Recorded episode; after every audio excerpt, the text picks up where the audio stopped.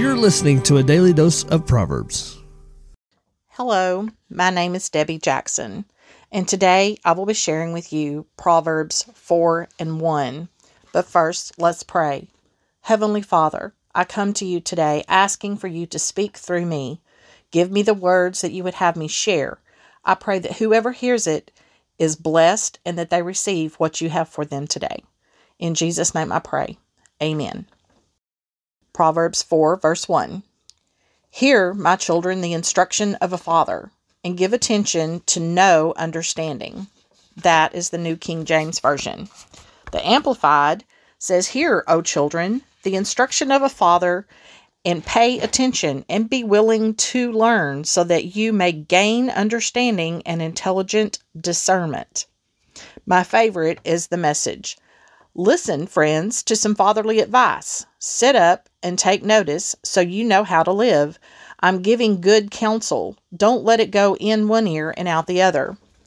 It also tells us in Proverbs 19 and 20 listen to counsel and accept discipline that you may be wise the rest of your days.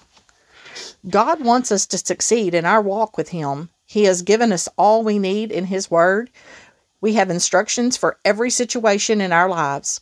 He also places people in our path to help when we are struggling in our walk. People like our pastors, a mentor, or just a loving friend that God has imparted wisdom into so that they can share their wisdom with others. Listen carefully to their instruction, study your word in order to stay on that righteous path. I know personally, I have certain people that I know love the Lord and I trust their counsel. So when I'm struggling with something, I know I can go to them for guidance. More often than not, I receive correction. Humbly receive that correction and thank God for it. God loves you so much that He provides everything we need to gain the knowledge we need. All we have to do is accept it and let that knowledge guide our steps. I pray that you are blessed today and that you were able to receive something from this.